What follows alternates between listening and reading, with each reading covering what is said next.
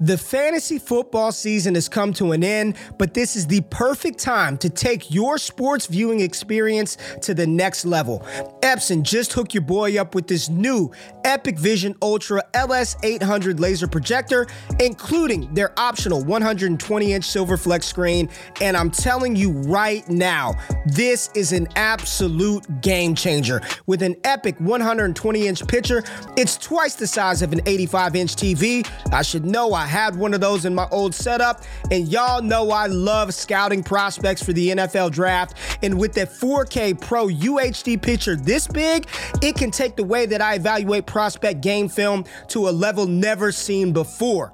To learn more, visit Epson.com forward slash wake up. Again, that's EPSON.com forward slash wake up. And like Epson says, bring the sportsbook experience home. Do you believe in miracles?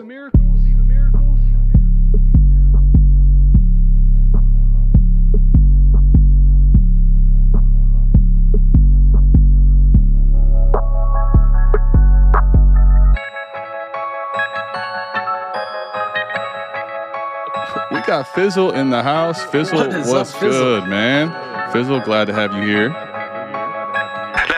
This the South Harmon podcast. Glad you here today. That Patreon link if you here to stay. Dynasty best ball, that's my favorite way. 4D Chess trade show, let's make a trade today or check a AMA. You know Adam at the ATM. Mike always in the building, he gon' stay with him. They gon' start every show off with their own trade. Fantasies a big ocean, they made their own wave. Make sure you tapping in Tuesdays and Saturdays.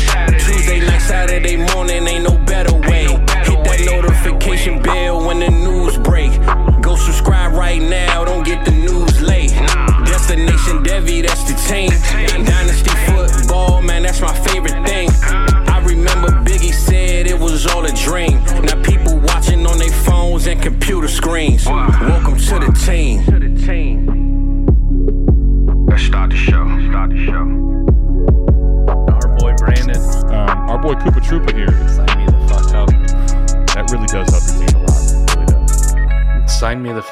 Sign me the fuck up for that deal too. I like what Yeah. I like. You know what I mean? Like I don't go to McDonald's and order something different because I want to expand my portfolio. No, I'm basic, my ass man. is in there. I know what I I'm a like. Quarter pounder with cheese guy every. time. Let's go. Uh, Mike, you didn't see in the comments, but uh, T Rock told me to, so I did it. Um, he, All said, he said, "Quick ATM fart and Mike's drink while he's gone," and so I had to do it. it's in that bottle. As soon as you open it, it's gonna smell like shit.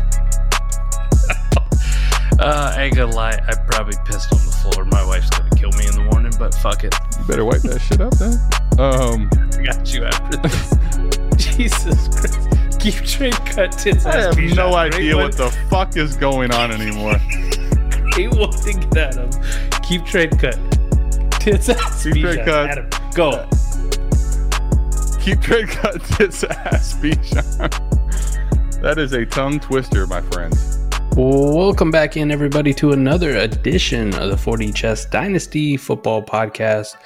Thank you so much for joining us. So many podcasts out there, so much good content, and you choose to listen to us. So we thank you for that. Hope you enjoyed that intro. That is a an intro and a half. That's like intro times two, man. We got hooked up by our boy Fizzle Dollars. If you don't know who Fizzle is, I will put his information in the description of this episode. Do us a favor, go give him a follow. He's absolutely fantastic. Big supporter of Adam and I. So big shout out to Fizzle. That was an incredible song that he made for us. So hope you guys enjoyed it as much as we did. I probably listened to it like 37 times so far, Adam. I don't know if that's an exaggeration either, but how you doing tonight, buddy? I'm doing well. That that was a absolute killer intro by Fizzle. Uh, Mike, not to one up you, but I know I've listened to it a lot more than that because I put uh, together a video. You're not gonna be able to, you know, see the video here on the podcast, but I put together a video for it. Uh, Fizzle killed it. So F- Fizzle, you know, Family Ties on the Wake Up Show. I mean, he, he's killing it for the DD team. So we really appreciate you, Fizzle, and everybody. Dynasty Degenerates, we're back again. The 4D Chess Dynasty Football Podcast. We get to talk to you, and Mike's Eagles are getting ready to play in the Super Bowl. We got a new intro. I'm not sure that we can contain this guy um, any longer. Excitement could go through the roof if they win this thing on Sunday. Yeah, I have no idea what I'm going to do with myself. Uh, unfortunately, next week I'll be working nights, so you guys won't uh, you guys won't won't be seeing me on Friday, right? Timelines won't match up, but the good part about working nights uh, starting on Monday night, Adam, is if the Eagles do win the Super Bowl Sunday night, uh, I got plenty of time to to blow off some steam to uh, to to center myself a little bit. I'll be I'll be over the moon, just like the last one, right? 2017 was a magical run, so let's let's repeat that. I need that in my life. Absolutely, man. Yeah, I mean, I'm looking forward to it. it. The one thing I will say that I'm not looking forward to is, you know, there's that moment after. Now, Mike will be excited if the Eagles win, right? The after moment's going to be awesome for him. But that moment after, you're kind of like shit. Like we're we're out. We're out of time. Um, there's no football for a while now. It's official. No football other than the combine and you know preseason hype all the way until the, the fall. So enjoy the last football game, man. It does, man. You you ain't lying that that it kind of kicks in, right? You get that uh you get that little bit of lull. It's almost like a little mini depression that just comes over you. You're like, damn. I guess if you're if you're a fan of the uh, USFL, right, you get that fired up here. I think that starts what in April, something like that. So you get a little bit of football in the spring, and then college wise, you get some spring games in there too. But for the most part, all we're doing is talking about rookies and uh, trying to make our dynasty teams the best that they can for 2023. Right? We're trying to uh, trying to set ourselves up for success, whether that's winning a championship or at least laying the groundwork for a future championship by accruing value. So, Adam leads me to the point. Let's talk about it tonight. I think you and I have both had a pretty big change of heart, um, a shift in our, our dynasty strategy, per se. How do you know when to tear your team down or when to kind of start setting yourself up for pushing the chips in, right? To try to make a run for 2023? Like, what, what are some indicators for you personally on your teams that, that you you were like, oh, all right, this team is this team ain't it. this yeah. team really doesn't have a shot. I, I I'm not going to make it. I need to tear this thing down. Like, what what signals that for you? Yeah, I would say you know a year ago I would have told you that if you didn't have at least a, a couple pretty damn good running backs, that that would be something I'm looking for. If you don't have them, you need to either try to acquire them. If you don't have the assets, maybe rebuild. Now I would say, Mike, for for me, honestly, you know, I, I still want to have one that I really like. You know, one, one feature back, if you will. But running back's not really the thing for me anymore. When I look at my team now, I want to say, okay, if I'm ready to contend, or if I if I don't think I'm going to be ready to contend, I need to know: do I have one of the top eight quarterbacks? Like on my contending teams, I want to have one of those locked in top eight. If I have at least one of them, I think that's a good start. Love to have you know two or at least a top eight and a top twelve guy. If I have those two quarterbacks locked in, like I feel really good about my ability to go find a way to make this team compete.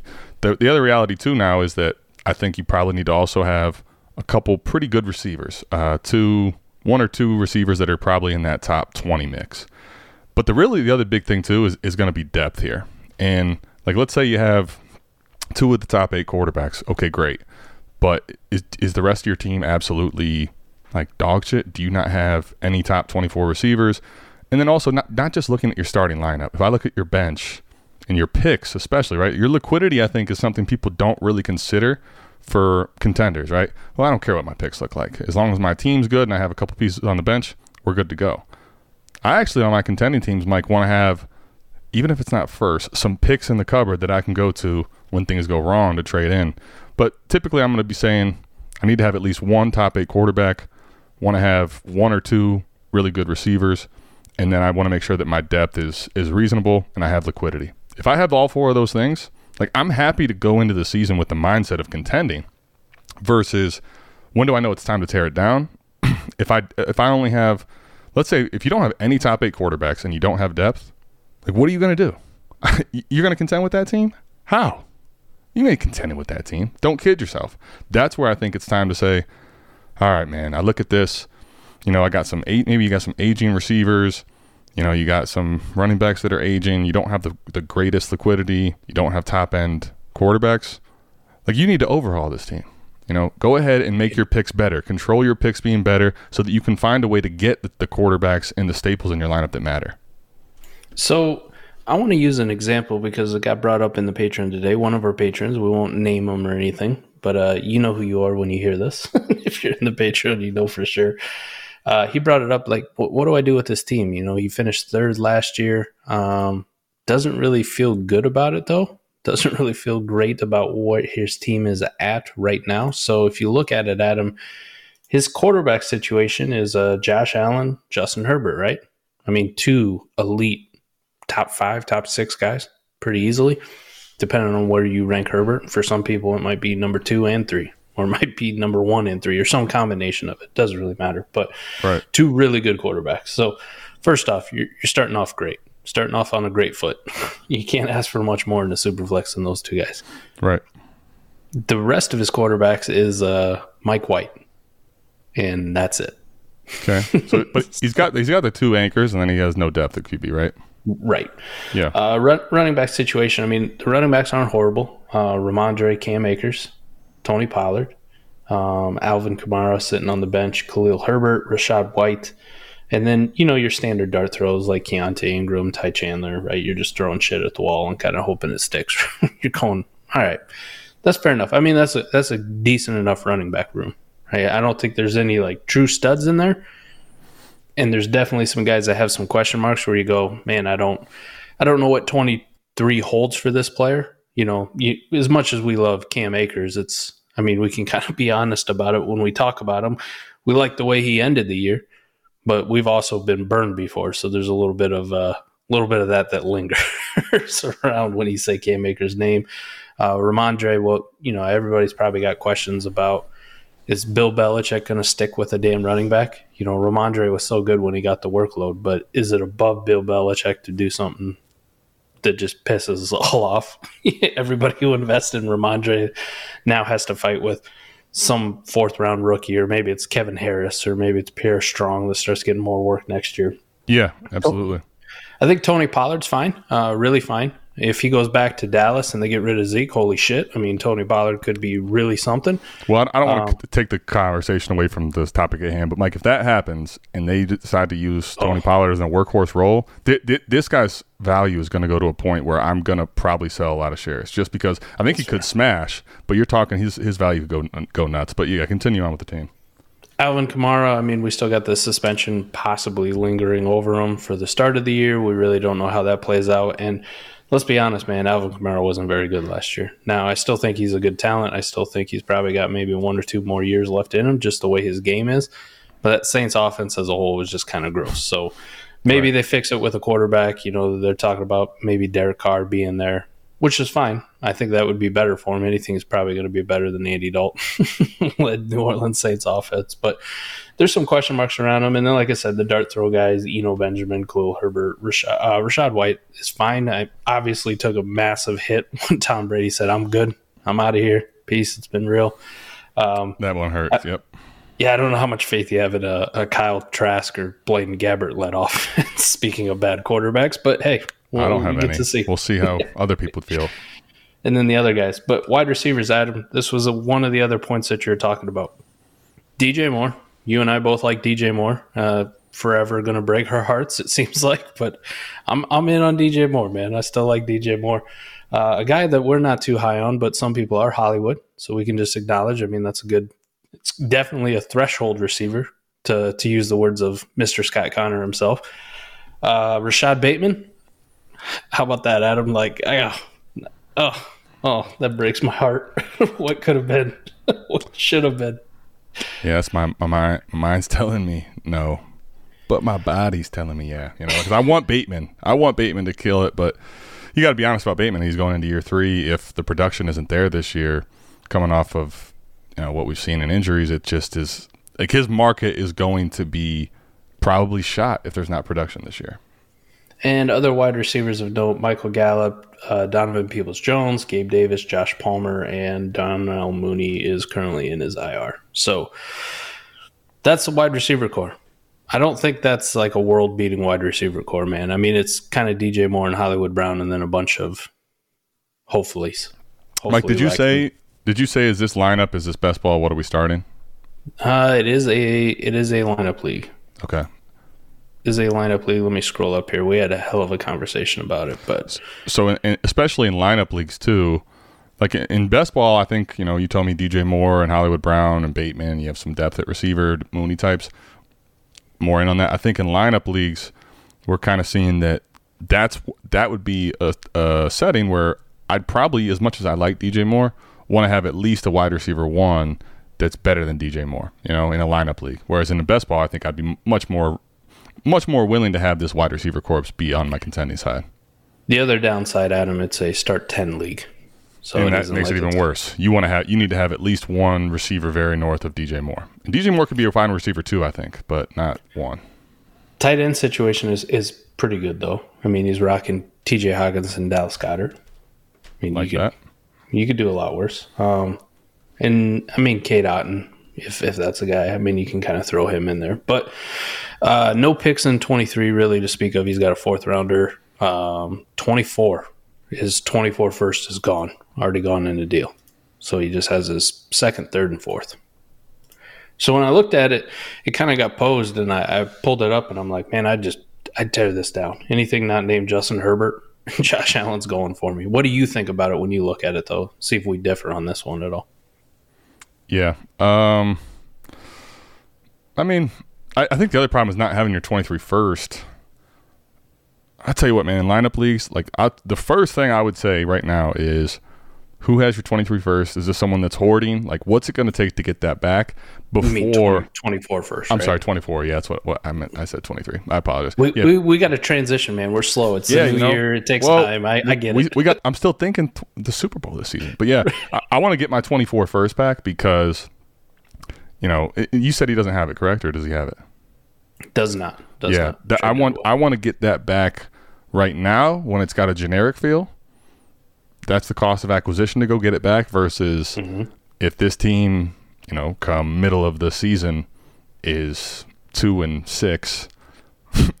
that price, the price of the brick went up, man, and um, that's how you really have a hard time making your team rebuild when you don't have your first and your teams like this and, and you're not contending. I would say for me, if I was doing this, this was my team, my advice. The first move I would make is exactly what you're talking about, Adam. I'm going to go find whoever has my 24 first, and I'm going to try to get it back. It, it doesn't mean I'm going to tear this thing all the way down, No. but I want that flexibility in case I need to, right? And I need to push the panic button. I don't want to have to push the panic button with somebody holding on to my fucking pick that may be the 101 and 24. I don't want to do that. So. No. Adam, like for me, I would be looking at guys like Rhamondre, um, Cam Akers, Tony Pollard, Dallas Goedert, uh, Alvin Kamara, maybe like Hollywood, Bateman, and, and just seeing if any one of those guys straight up one for one would interest the guy who's got my 24 first and just punt off him. You know what I mean? Like that 24 first is going to be more to me than wherever it actually ends up. You know what I mean? If it if I compete and I make the playoffs and it's the 110 or the 111, the 112, at the end you look at it and you go, "Holy shit!" Like you paid Dallas Goedert for the 112 in this tight end premium league, and this may be a heavy tight end premium league for all we know, but I would still do that, Adam, just because I want my damn pick back and I want to be able to to use it as I see fit. Right? I want to be able to push it in when I want to, or I want to be able to have that option of hitting the the panic button and tearing this all the way down. You can't Right. do it if somebody else is holding your future. So that'd be the first thing. Um, but in reality, I mean, when I look at it, I'm going to play more on the side of this team kind of hit its stride last year and did the best that it could and still came up short with Josh Allen and Herbert and, you know, some of these good players. I mean, some of these running backs, like, do you really think they're going to do better than they did last year? Maybe one, maybe two, maybe you get a surprise. But in reality, I mean, we see it time after time again. Like some of these players that are in this middling range, they're more than likely just to let you down, right? Like they just keep continue to piss away value and not actually add anything. And then the quarterback situation, the tight end situation, and the running back situation are fine, but the wide receivers are the hot commodity in dynasty, and I think that's where the weakest part is. I mean, in a start ten, you just kind of have a bunch of a bunch of dudes. You know what I mean? Like I, I think they're all fine. You know, DJ Moore's fine, Hollywood Brown's fine. You know, I want to see what Rashod Bateman does, but in a start 10 i don't think there's any real difference makers there's there's none of those guys where on a weekly basis if i was playing this team and this was the lineup that was set that i go oh man you know what if this dude goes off and just absolutely wrecks me you know if i if i'm playing a team who's got justin jefferson or Ja'Marr chase that that 50 burger is always in the back of my mind like this guy could really fucking do it every single week it scared the shit out of me Yeah. these wide receivers don't scare me they Well- don't scare me at all Yeah, and you're right. And, and but here, here's what I will say in lineup, especially since we're talking this format and this team as an example. One of the best things that I've, I've learned from this season, and also knowing things in years past, and with this format, start ten lineup, you have Allen and Herbert, right? so when you think about it, Josh Allen and Herbert, they're two of the ten spots. So now the other eight, if you have two studs at quarterback, the other eight are going to try to play catch up. Here, here's the reality with this team Herbert, from a warp perspective, actually wasn't Herbert that we're used to last year, right? Like, I mm-hmm. don't know if we can for sure say that he can't get back into that warp conversation next year. That's very meaningful. Like, I think it absolutely could be the case. So, the one thing I, I will tell you is this one, I'm not going to write this team off just yet this time of year. Two, in this format, do not move off of these quarterbacks unless you're still staying in the very elite tier. Like I'm mm-hmm. not that that's the first thing I want to say. Do not move off these quarterbacks. They're both young. They both have upside with their legs. They both are, you know, highly, highly coveted. And they're difference makers in this format. So I'm keeping them at all costs. The running backs, like you talked about, like I, like Kamara. The problem with his market is it's going to be shitty all offseason. But if you get off Kamara for I don't know. If you can get a second in this class and an extra piece, like if you can do something like that, I'm okay doing stuff like that. The one thing I, I will say is with a team like this, the first move I want to do is get my 24 first back for flexibility. And then you want to go into the season and see kind of see what happens and continue to just make craftful moves because the rest of the positions you're you're able to play catch up. Um, you're, you're just trying not to let everyone else destroy you at those spots with those two studs. First thing I'm going to do, I, honestly, Mike, is since you you mentioned T.J. Hockenson and, and Goedert, if you can get that 24 first back, I'm doing that, and then I'm shopping one of these two tight ends, right? Because a lot of times in these tight end premium leagues, somebody will want, and TJ Hockenson is probably the one that's going to net you more. So I'm seeing what TJ Hawk can net me. I'll stay with Goedert as my tight end. Have the two stud, you know, quarterbacks. See if Hockenson can land me something that now I can go use to go get a receiver that matters. That that's the type of thing I think you want to do on a team like this. And you know, as long as you have your 24 first back, come week five, week six, you'll have an idea of how players are performing for you. I think the other thing too is you, you want to get some if you can right now before the value continues to increase. I've talked about this a lot. Go see if you can get some seconds in this range. You can shoot your shot on a bunch of running backs there that could really pop in value. I like that too, man. I, I kind of want to do the, the liquidity thing, right? I just want to liquidate the guys that I I'm worried about, right, and just give myself more flexibility. Like I'm good. If if somebody was offering me an early second for Cam Akers, I'd send it immediately. Like here you go, mm-hmm. one for one. You go ahead. You can have Cam. I'm gonna take this early second. I got months to see what I want to leverage leverage this into. Um, like a mid to late first, maybe for Rhamondre is probably about fair. I think you might be able to get it. It depends on your league, though, man. It depends how people value running backs and how they value players. But that would be one I'd be willing to shop. Hollywood Brown, same thing.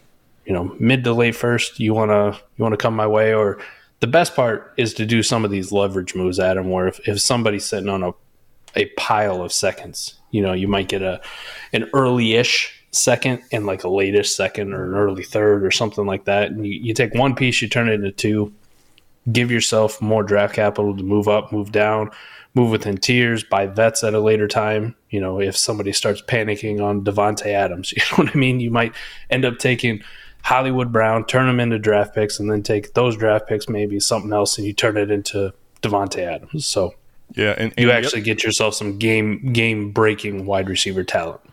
Right, and the other thing too to keep in mind there would be um, with like DeAndre Hopkins. You know, he's going to be when the news breaks of DeAndre Hopkins in, in a new situation.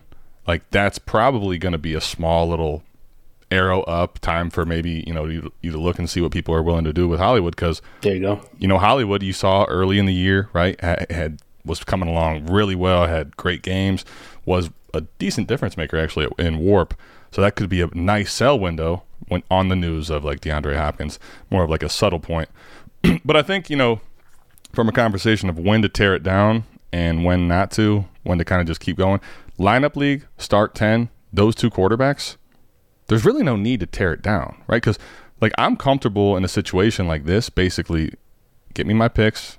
I have my flexibility. I'll go into the year. I'm not picking my direction yet with this team. But when you have those two stud anchor quarterbacks, you're just going to constantly, in a time like this, try to get more liquidity, try to get pieces that are accruing in value, make t- make trades, and then see week five, week six, week seven what it looks like. And then at that point, if you need to go the other way, you want to tear it down that way. That at that point, get more 24 picks. You can do that. But when I have these two quarterbacks in lineup start 10, like you, you don't need to tear it down. I mean, you don't need to tear it down to the studs in this situation. So if I just stick to the starting lineup, Adam, would you feel better with what he has in the starting lineup? So like Josh Allen, Rhamondre, Cam, DJ Moore, Hollywood, Bateman, Hockenson, Goedert, Pollard, Herbert. Right? We just acknowledge those are probably his best players in his lineup right now. Would you feel better with Josh Allen and Herbert and those skill players in your lineup? Or would you feel better at this time of year with, say, Josh Allen, Herbert, and four first round picks and five second rounders The latter. at various spots? the latter. Not close. And I think with some of these players, one for one, it's pretty easy to say that you might get the 110, you might get the 111, you might get the 201, you might get 202. Uh, you might even get like a, a mid to late second tacked onto some of these deals. I mean, you could l- realistically, if you liquidated just the starting lineup outside of those quarterbacks, walk away with a shit ton of draft picks, and and that gives you all kinds of flexibility. Like I was talking about earlier, to buy vets at a later time. You know, you can play the market as people like like you're talking about, man. As like D Hop gets dealt somewhere, his market goes up. But at the same time, we know that stuff happens with other vets throughout the offseason where, oh man, this is bad news for him, or you know, you see what they drafted in this round, and if you look through the bullshit, some of it's just conjecture. You can actually find hidden gems where you're buying at a discount because people are panicking. People are like, I don't want this guy no more. I, you know, you see what they did in the third round of the draft. This this Cam Akers, he's dead, right? Look, Kyren Williams is in town. It's over for Cam Akers. You know, things like that. That's just an example. I mean, I'm not saying that it's over or not over, or Kyren Williams is good or bad, but just an example, Adam. That's when I look at it when I say, like, at this point, I would tear it down. I'm, I'm not saying, like, you got to fire sale this whole thing, but everyone in that starting lineup, outside of those two quarterbacks, everyone on my team is on the block. Every one of them. I want to see what I can get, and I'm going to shop around some offers and see if people want to come off draft capital. And as long as it's reasonable, and I don't feel like I'm just getting absolutely bent over, I'm not trading Rhamondre for the the 209 straight up. I'm not that crazy, but if you come with a reasonable offer and it's in the ballpark of being fair, I'll take the draft pick. No question about it. I, Right now. I, I wouldn't say that's tearing your team down though, because we're on the same page there. I'll take, I will liquidate these guys, especially for 23 picks. Like it's not an issue at all. First round, even first round of 24, I would do it because that's still a piece you can push in in the middle of the season if you need to, right? And people may devalue 24 picks because they want to really get 23 picks uh, currently. So I'm with you on that on that on that front. Like I want the liquidity now, but I think this is also a timing discussion. Not that I don't want liquidity, period, but right now it is better to have the picks. There's just no question around it. Like they're going to accrue value. A lot of these players are, you know, going to be very they're- vary quite a bit as far as what people think about those players. The pick has infinite possibilities at this point, you know. So I think that's a big discussion because here's the thing, right? W- Like, um, what was the one you uh, Cam Akers you just used, right? Right now, I will probably take that early second. As much as I love Cam Akers, I'll take the early second today, and I, the reason is because that's going to accrue value. There's so much flexibility with what I can do in a trade with that. Where Cam Akers, you have to find someone that still kind of believes, likes what they saw in the back half. Your market's already probably shrunk in half as far as who will actually value that player like they would the early second. Here's the thing, though, come the start of the year, right? We're, we're talking about this in February. When we talk August, you know, late July, August, September, the, what that player, if you take the the pick, actually make the pick, take a player, you may prefer Akers over that player. But there's so much time to worry about that. That's not how I how we want to do things. It's not like this this pick you have to make this pick and then it's Cam Akers versus that pick. No, you can move the pick, you can package up, you can package back. There's so many different things you can do with the pick right now, which is the main reason why I think that liquidating here isn't necessarily tearing your team down. It's just getting, you know, assets that are better. So like on the dealing perspective, you know, one of the four Ds, yeah, go deal for the liquidity because right now gives you more flexibility in trading and arrows up on that. We know, like come combine time, come draft time, it doesn't matter what you think of all these certain players. When when some of them go out and kill the combine, get a sweet landing spot, like you, you saw what happened with Dameon Pierce. Dameon Pierce is a perfect example last year. This guy was not even going anywhere near the first round. After landing spots were decided and everyone knew everything about 22, I watched people trade into the back half of 22 first round picks constantly for Dameon Pierce. Like, that's the whole point of liquidity.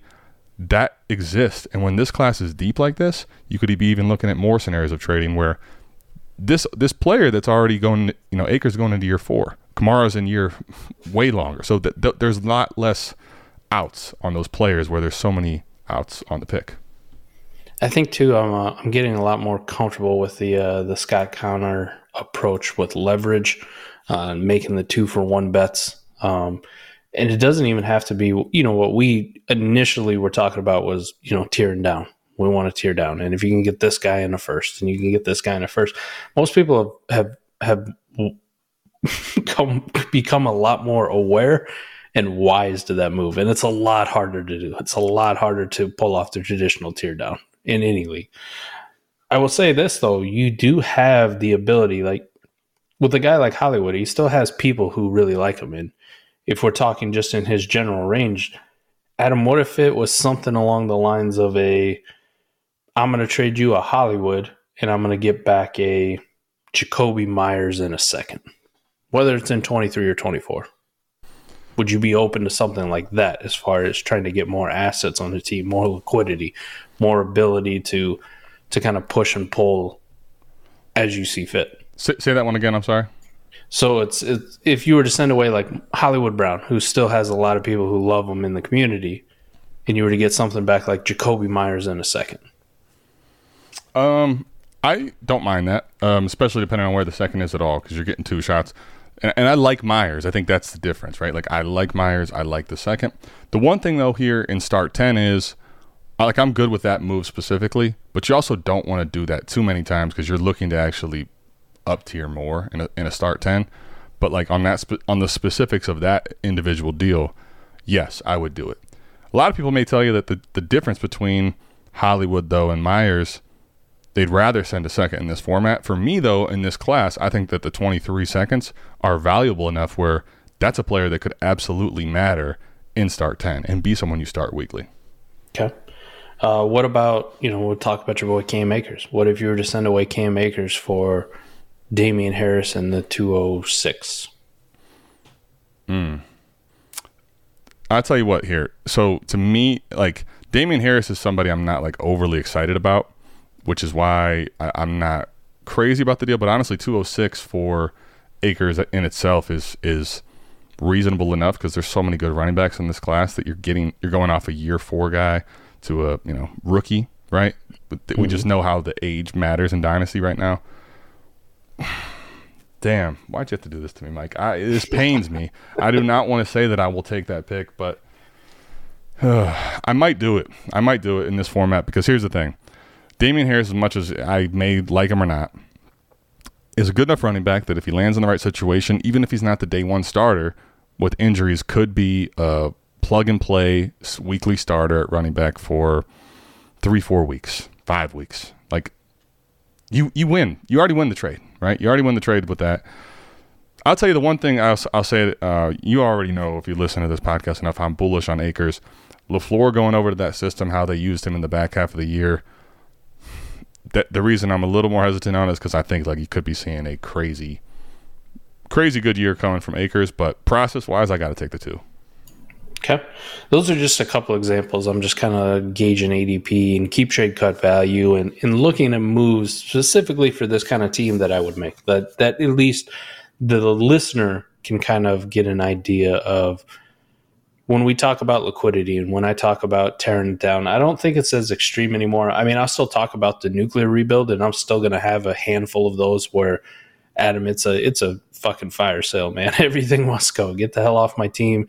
I'm just trying to get any kind of value I can. You know, I'll take the the 308. I'll take the 309. I'll give the 401. Give me the 401 for this dude. You can have him right? Scott and Eric are talking about the auto accept trade block. That some bitch should be full. Like, just take this dude off off my team. Like, I want nothing but draft picks. I want nothing but youth. I'm not investing in in running backs, right? I'm just I'm trying to get in anything that's going to go in value. When I say tear it down, I guess I got to kind of change to my 23 version of tear it down. So when I look at it, I go, man, tear it down. And what I mean by it is just liquidate some of this stuff. And there's all kinds of moves you can do. It's straight up one for one for pick value. But if people don't want to do it, you have these options to kind of go into the crusty land, but also get a draft pick where if any one of those hits off, what Scott was talking about with the leverage play. So, Adam, say there's a scenario Damien Harris signs a free agent deal with with some team, right? Maybe uh, the Cowboys don't want to franchise tag Tony Pollard. They let Zeke walk. They're looking for a running back. All of a sudden, next year, you're looking at Damien Harris, the lead back for the Dallas Cowboys. Now, whether that's 50% of the snaps or 60 it doesn't really matter but sure. he has fantasy value somewhere right think right. of like chase edmonds when he went to miami it didn't work out it didn't work out but chase edmonds had some fucking fantasy value leading up into the season. We're like well, this is going to be the dude. he, he had he had he had production wise you could argue but here's the thing. He had the opportunity right to take yes. production. But the other big thing is at that point, and you got to remember, right now we're talking in February, so it's hard because everyone's thinking 23 and youth. You go think about last year, you think about what next year will look like in the start there. If whatever you think about Damien Harris, if he's considered to be the lead back on a team, he has market now, right? That's the difference. Like today, his market is meh, very meh, right? But if you're saying Damien Harris is the lead back for the Cowboys and w- going into week one, he's going to have yeah. a market, you know? He's going to have a big one. But that's like the kind of move where it doesn't really matter what happened with that second that you got, whether it was a 209, 210, 211, doesn't really matter. You already broke even on the trade. You know, the Cam Akers, Damien Harris thing. Those guys are going to be Correct. similar, similar. And say Damien Harris does produce at a decent enough level. I mean, you're you maybe in the best case scenario talking three, four points, fantasy points difference. Like you still got a running back that you can start every single week. You basically got a free second rounder. Now, you set yourself up for the scenario is what if you hit both? what if you hit on Damien Harris and then at the 210 you draft Zach Evans and he actually becomes a thing, right? He actually has a, a role. Maybe he goes third round to some team, kind of like the, you know, the Dameon Pierces of the world. And you're like, oh man, look at him. He's starting, right? He's had a great preseason. He comes out of the gates hot. And all of a sudden people really want some, some Zach Evans or he's actually producing for your fantasy team at – above replacement level 13 14 fantasy points now you've doubly smashed that trade. So when i say i want the liquidity i want to tear it down that's kind of what i'm talking about right? I want to make those kind of bets. Obviously the easy ones are going like you know give me the 201 for cam akers. Okay.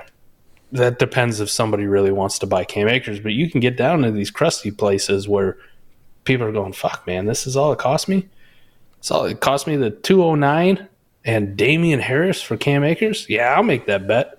I'll well, go for and, it. I like some and, Cam Akers. I mean, what you could probably do in a lot of places, um, even in a league like this, Mike, is based on how Cam Akers played in the back half, there was at least resurgence in his value, right? And there's probably some people out there that might let you today, like, you're you going to get the two for 201 in every league? Probably not. Probably a lot of leagues you can't, actually. Sure, there's some.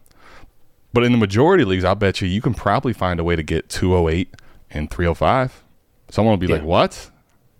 You seriously? I'm done." Right? I know it sounds crazy. It's not the sexiest, but when you're talking, you you could end up landing, you know, another running back that could have reasonable enough value. Maybe not all of Cam Akers, but close. And you're resetting the youth button, and you get an extra shot at the dartboard in the third.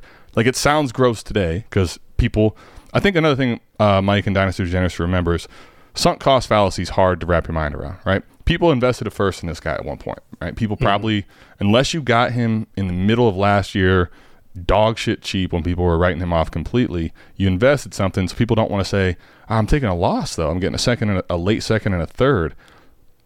That doesn't matter though. What you what you paid up front four years ago is irrelevant now, right? You want to.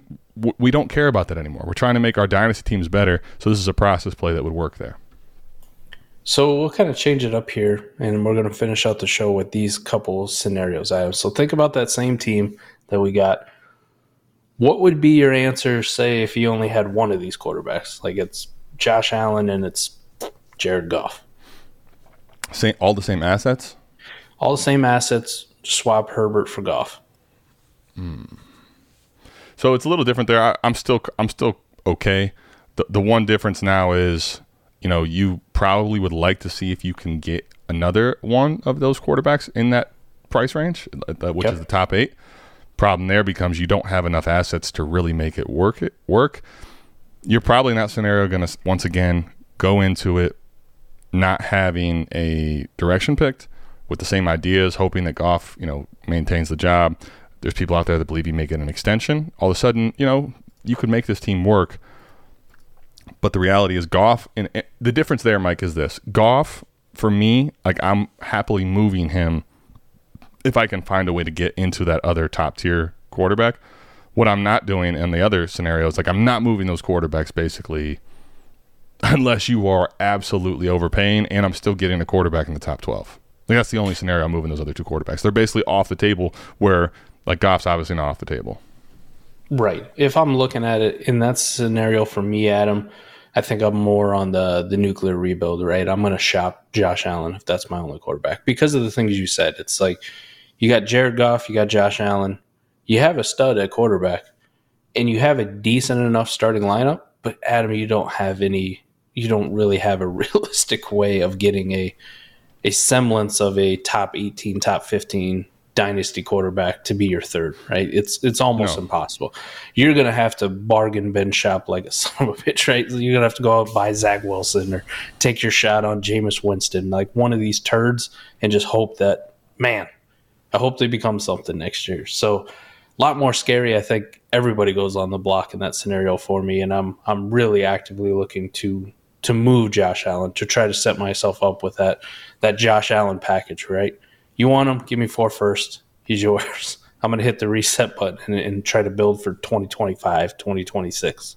Um, same scenario. Take away the other quarterback, Adam. Maybe it's Kirk Cousins and, and Jared Goff, who both had decent enough years. So there's a scenario last year where they got this team into the playoffs, right? They actually got him into the playoffs, could finish third. Variance was crazy as fuck. But now you're looking at it, you don't have any elite quarterbacks. Well- what are you doing with it? Well, so so this one here is an easy one for me. This is honestly the perfect fantasy and NFL parallel, in my opinion. What's Kirk Cousins do? Good enough to sneak in the playoffs, but you know you ain't going nowhere. Right. Jared Goff was good enough to get you almost in the playoffs.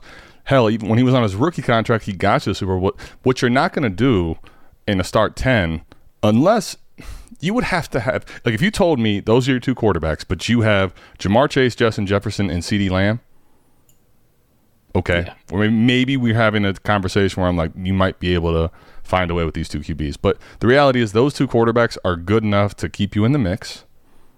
But both having both those two quarterbacks in start 10, not saying you can't do it, but it's not as likely. Like your odds are just not very good with those as your two anchor quarterbacks in a one and done tournament winning three games in a row. I feel you. All right. I'm I'm with you there. It, if I was a fucking nuclear sell with Josh Allen and Jared Goff, I would be an absolute extreme nuclear sell, mortgage everything with those two those two middle of the road guys. How about this? You get the two top quarterbacks back, right? So they're back on the team. We hit the reset button. You add a player, like say this team had a a uh, a Justin Jefferson on it. So his receiver corps would be Jefferson, DJ Moore, Hollywood, uh, Bateman's riding the pine, and then you got those other guys on the bench, right? Gallup, DPJ, Gabe Davis, Josh Palmer. Yep. What are you doing with the team then? And our what, what's the quarterback situation? Same? Same, as the original. Josh Oh. Allen, Justin Herbert, Mike White is your third. I mean, this is this is great. This is what you want. This that's more ideal for me. If you give me one of those ones, that's a top top tier receiver.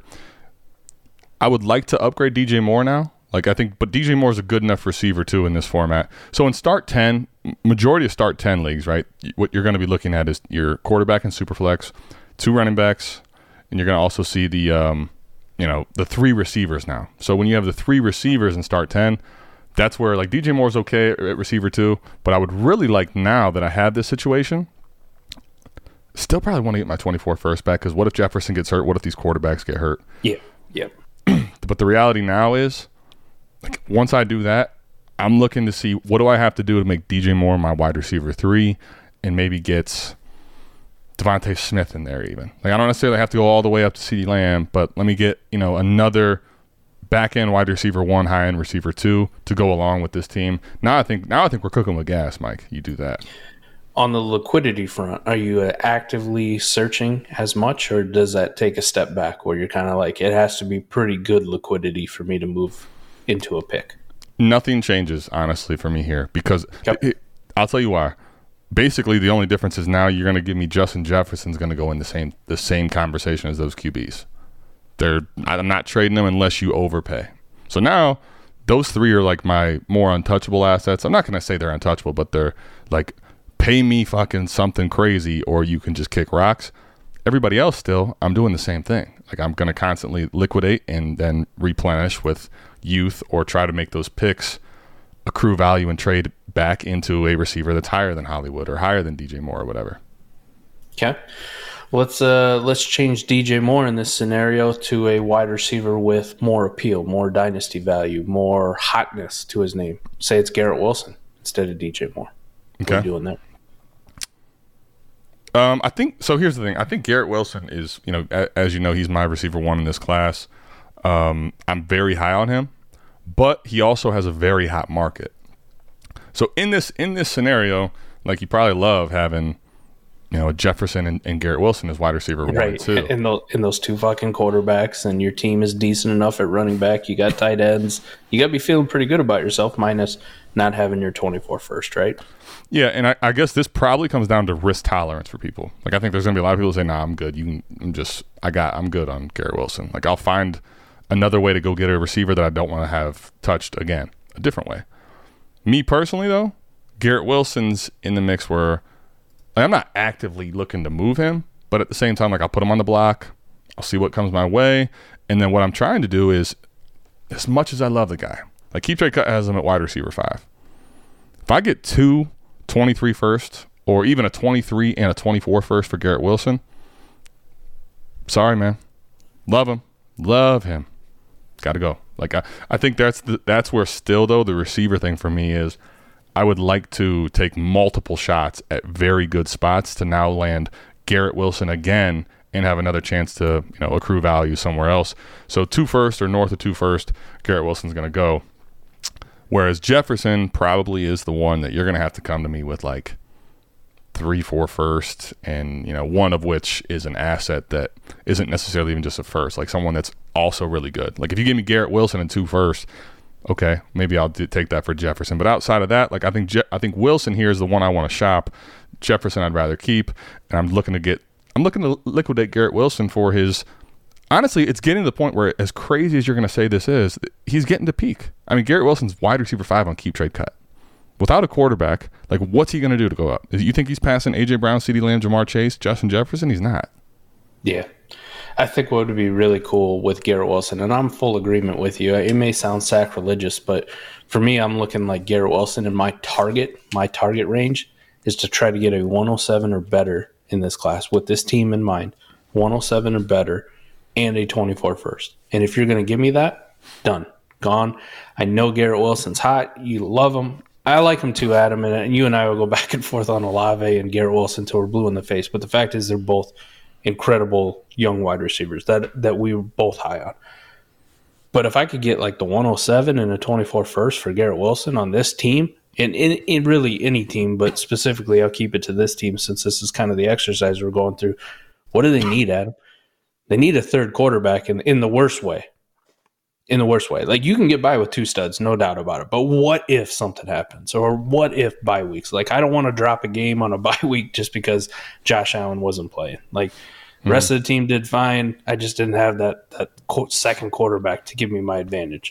I don't want to drop it and maybe lose a seed in the playoff. And you know, instead of being, you know, one of the top two seeds, now I'm the fucking three seed, and I got to play in the first round. And there's another week where variance could kick my ass and knock me out. I don't, I don't want to be in that scenario. So if I get the 107 add on, I'm thinking to myself, like, with what I know of the draft class, kind of what I know from mock drafts, where people are going, just some general counting in my head of the number of prospects, I'm going, shit, man, that could be Will Levis, Anthony Richardson, maybe somebody doesn't like Bryce Young or CJ Stroud. I could get a third quarterback, a young third quarterback, which is going to be hot and carry dynasty value for a while.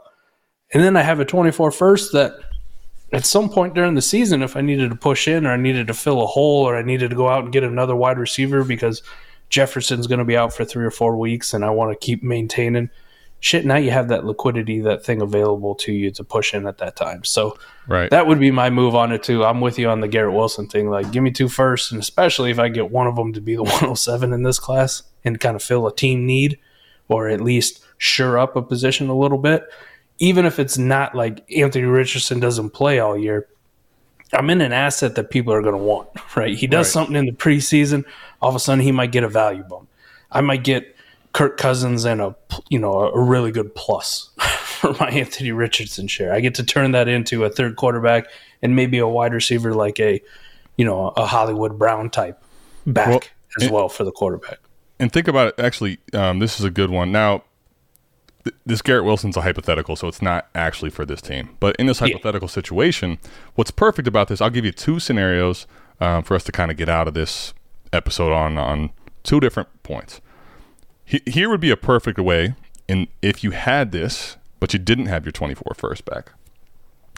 Let me get 107 and my 24 first back. Someone's going to be like, oh, I want Garrett Wilson. Hell yeah. You, all right, fine. You can have your 24 first back. Because for them, they oh, think they're probably not getting, like, you know, what, what people probably are starting to get sharper on is a, they don't want to trade away a 24 first for an asset that doesn't really have value retention. Like we saw what happened with Cooper Kupp, some of these older receivers, and you're starting to see older players in general, like Davante Adams right now. It's wide receiver 16. It's it's criminal. You know what I mean? Because the, mm-hmm. the age. So but would, if you send someone a young, tantalizing receiver like Garrett Wilson, they may say, oh, there's value retention there. So they, they're more happy to get off of that 24 first of years that they already had.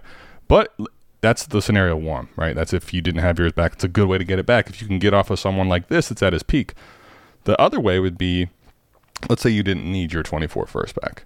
What I'm looking to do then is I'm going to roster bait at this point, right? Shout out to Cody, roster baiter. I'm going to go roster bait, and I'm going to see, okay, what team is decent enough that they might be able to convince themselves they're a true contender, but you look, you look at the roster construction like, nah, this, I want to bet against this manager, this manager, this roster construction. That's who I want to bet against.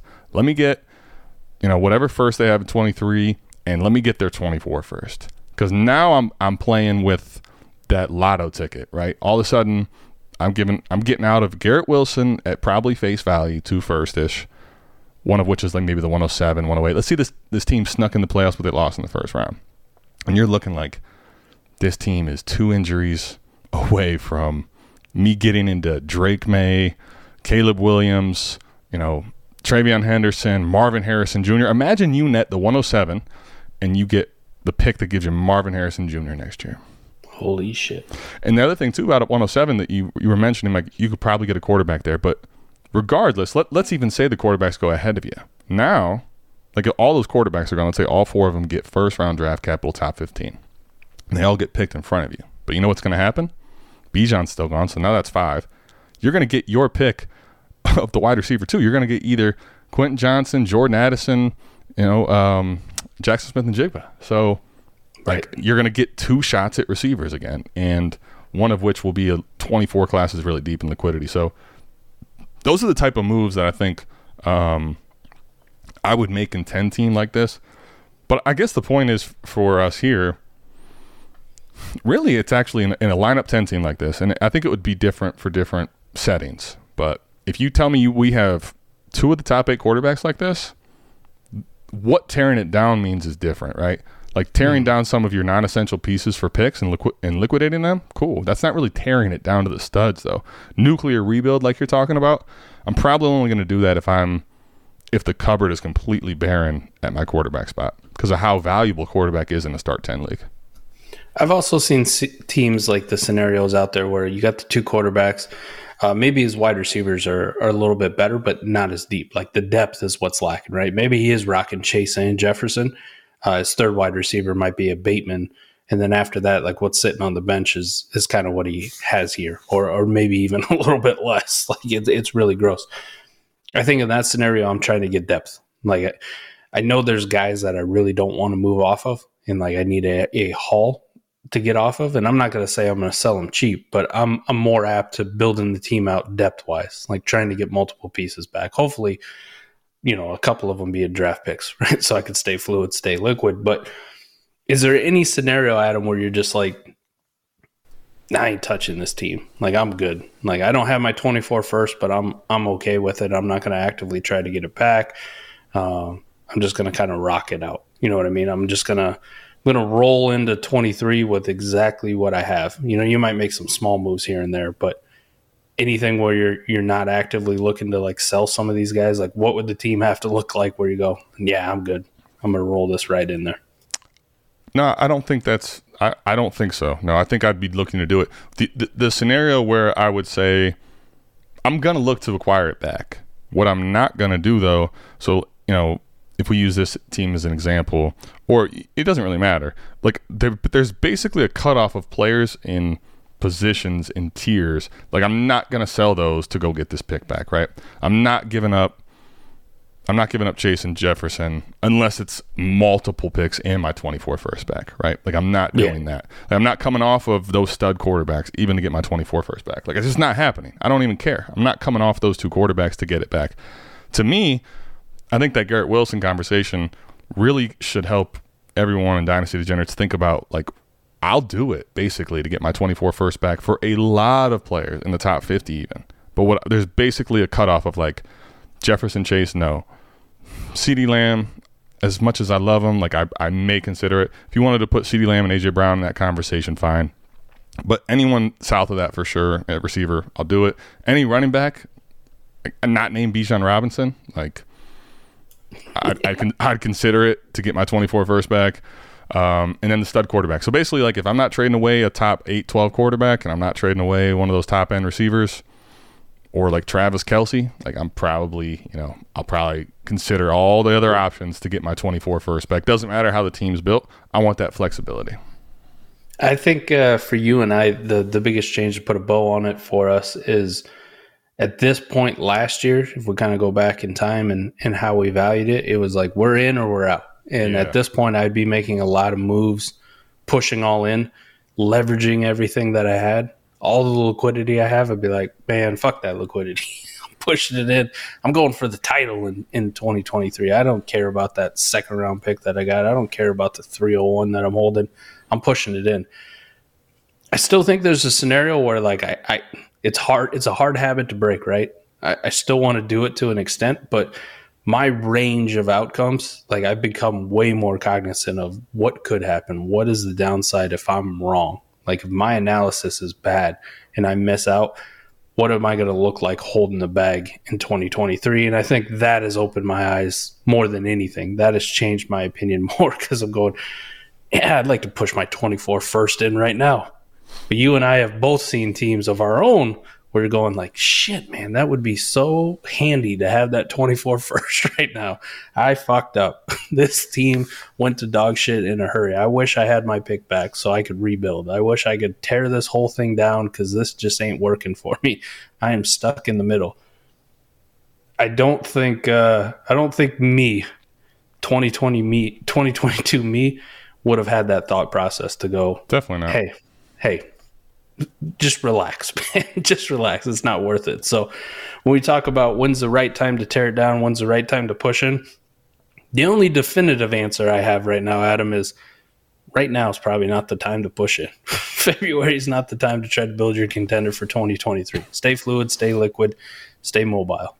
Yeah, I think the the only um I guess the asterisk would be one. I, even in best ball, I, I'm probably not like itching to do it. Now, the difference here is this in lineup like this, 10 team, I'm good. Like I want my 24 first pick back if I have it. Like I'm probably just not going to move it in because I'd rather just wait until we know more in week 8, week 10, whatever it is. Right now, like th- if you think back to last year, everyone listen, think final point to get you out of here. Think about last year. How excited were people for Russell Wilson in, in Denver? Right. Second round pick, super flex. Right? Right. You got me, buddy. you got me with the Russell Wilson trade that we made in that C2C league. Holy shit. Oh shit, I forgot about that. Yeah. There you and go. guess who else was involved? Matt Stafford. Oh well, I, so there you go. Take take the cake away because Matt Stafford was another guy that people were excited about, right? Um, people that were anchoring their team as the quarterback too, and being Right. really excited for Matthew Stafford. you Those know? were my two quarterbacks I got from you. I mean, it's but that's the point. Is like w- so much. And here's the thing: if you would have told, if, if someone would have told you this time last year, like Russell Wilson in Denver is going to be hideous, like it was this year, you would have been mm-hmm. laughed out of the building. You're crazy. Have you seen Russell Wilson play? Have you seen what they traded away to get him? I want Russell. Like that's the thing. We as you can know everything or think you know everything. There's so much stuff that happens that you don't understand. You know, people were very polarized on Tyreek Hill. They didn't. They didn't think Tua was going to be the greatest for him. R.I.P. that narrative. I mean, Tua, uh, Tyreek Hill had his best year he's ever had. I mean, like we just don't know enough at this time of the year to make these bets. I guess the the the asterisk though is lineup like this start ten because of all those variables and things that could go wrong that you have no idea about. I want my pick. I still want my pick in best ball, but if I can use my pick in 24 to get a crazy good deal right now and my team is rostered really well, that's probably the exception I'll make a trade today with my 24 first is if it's a best ball league, I'm super deep. We've done all the best ball strategy stuff we've talked about, and this on the surface is too good to be true. And it's a value retention asset. So once again, like if someone's going to find a way to let me get, you know, Garrett Wilson or something that's safe value wise for a 24 first and a second or something crazy, okay, yeah, I'll, I'll make the exception there. Outside of that, though, I just want my liquidity. I'd rather have the flexibility if shit goes wrong. Then you know, week eight, week ten, maybe the pick now is going to be a playoff team, so it's not quite as valuable. But you know what the inverse of that is, which sucks a lot more, is if you traded that away as a generic, and now that t- that pick looks like a top three pick, and you can't get it back. That is the worst spot to be in Dynasty. We're not doing that this year, Michael. We are not doing that. Dynasty Degenerates, we're not doing that. So I hope this uh, this episode brought you a lot of value. It was nice to kind of walk through that team, um, give you some more Yeah. specific scenarios on what we, what we would be doing, and then a couple hypotheticals um, to give you an idea of our mindset on on lineup start ten. So I hope this was valuable for you. And just remember, when your league mates are playing chess, play 4D chess. That's going to do it. We're going to bounce out of here. If you want some comedy, go back and listen to our C2C pod from way back when, and you'll see how embarrassed I am and why I'm hesitant to change my strategy because that was bad. that was bad. I'm out of here. Peace. We're out. Peace.